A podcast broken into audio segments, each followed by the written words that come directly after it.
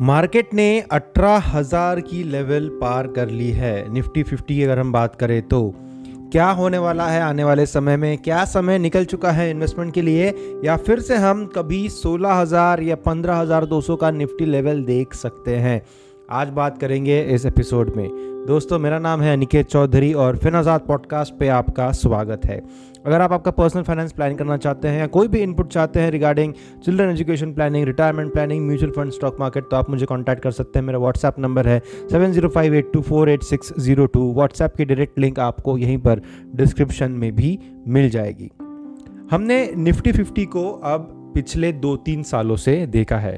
खास करके जब से ये पॉडकास्ट हमने शुरू किया है, तब से आपके साथ हमने चीज़ें शेयर की है।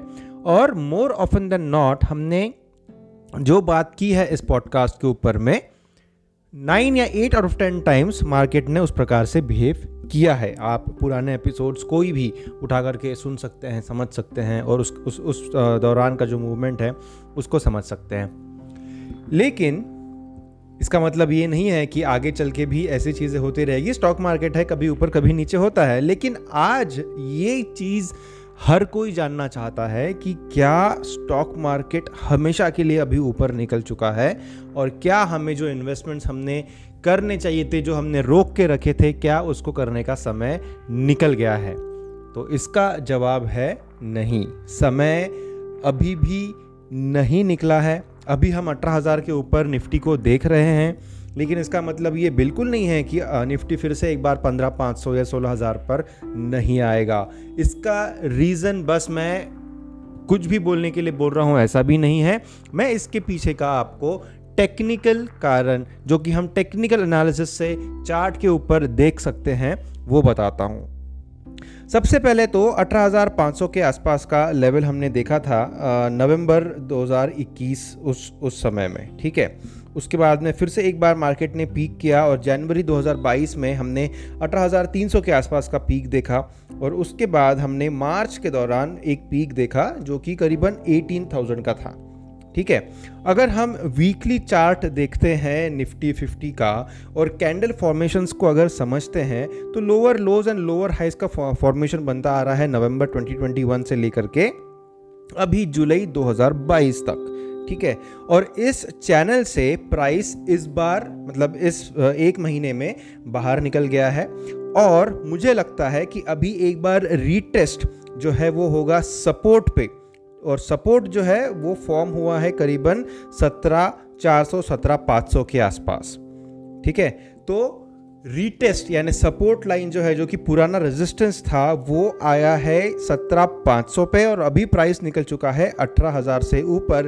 तो आने वाले दिनों में एक रीटेस्ट होगा सत्रह, पाँच सौ का फिर से एक बार। और वहाँ पर अगर ये सपोर्ट ट्रू स्टैंड कर जाता है तो फिर हम कुछ दिनों तक फिर से साइडवेज मूवमेंट देखेंगे, यानी सत्रह पाँच सौ और अठारह हज़ार के बीच में साइडवेज मूवमेंट देखेंगे, या फिर अगर ये सपोर्ट को ब्रेक कर देता है और नीचे अगर प्राइस आता है करेक्शन अगर आता है तो फिर से एक बार हम पंद्रह छः सौ या फिर सोलह हज़ार ये लेवल्स भी देख सकते हैं।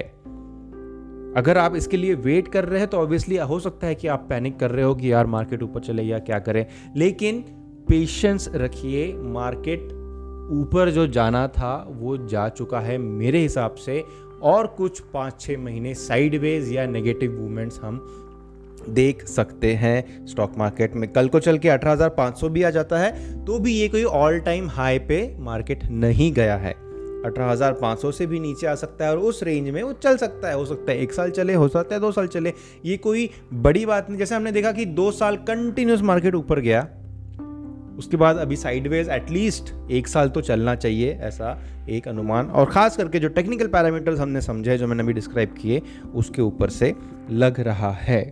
तो ऊपर जाएगा, नीचे जाएगा, ये एकदम हम ऑब्वियसली ब्लंटली ही कह पाएँगे, क्योंकि स्टॉक मार्केट है, हम एग्जैक्ट प्रडिक्शन नहीं है, लेकिन स्टडी के बेस पे जो हम हाई प्रोबेबिलिटी केस बताते हैं स्टडी के आधार पर हम एक मैक्सिमम प्रोबेबिलिटी केस को स्टडी को दर्शाते हैं, उसके हिसाब से एक साइडवेज मूवमेंट मार्केट की। और अगर आप लिक्विड लेकर के बैठे हुए हैं लिक्विडिटी लेकर के बैठे हुए हैं इन्वेस्टमेंट के लिए अगर आप तैयार हैं तो कोई अर्ज़ नहीं, आप रुक सकते हैं।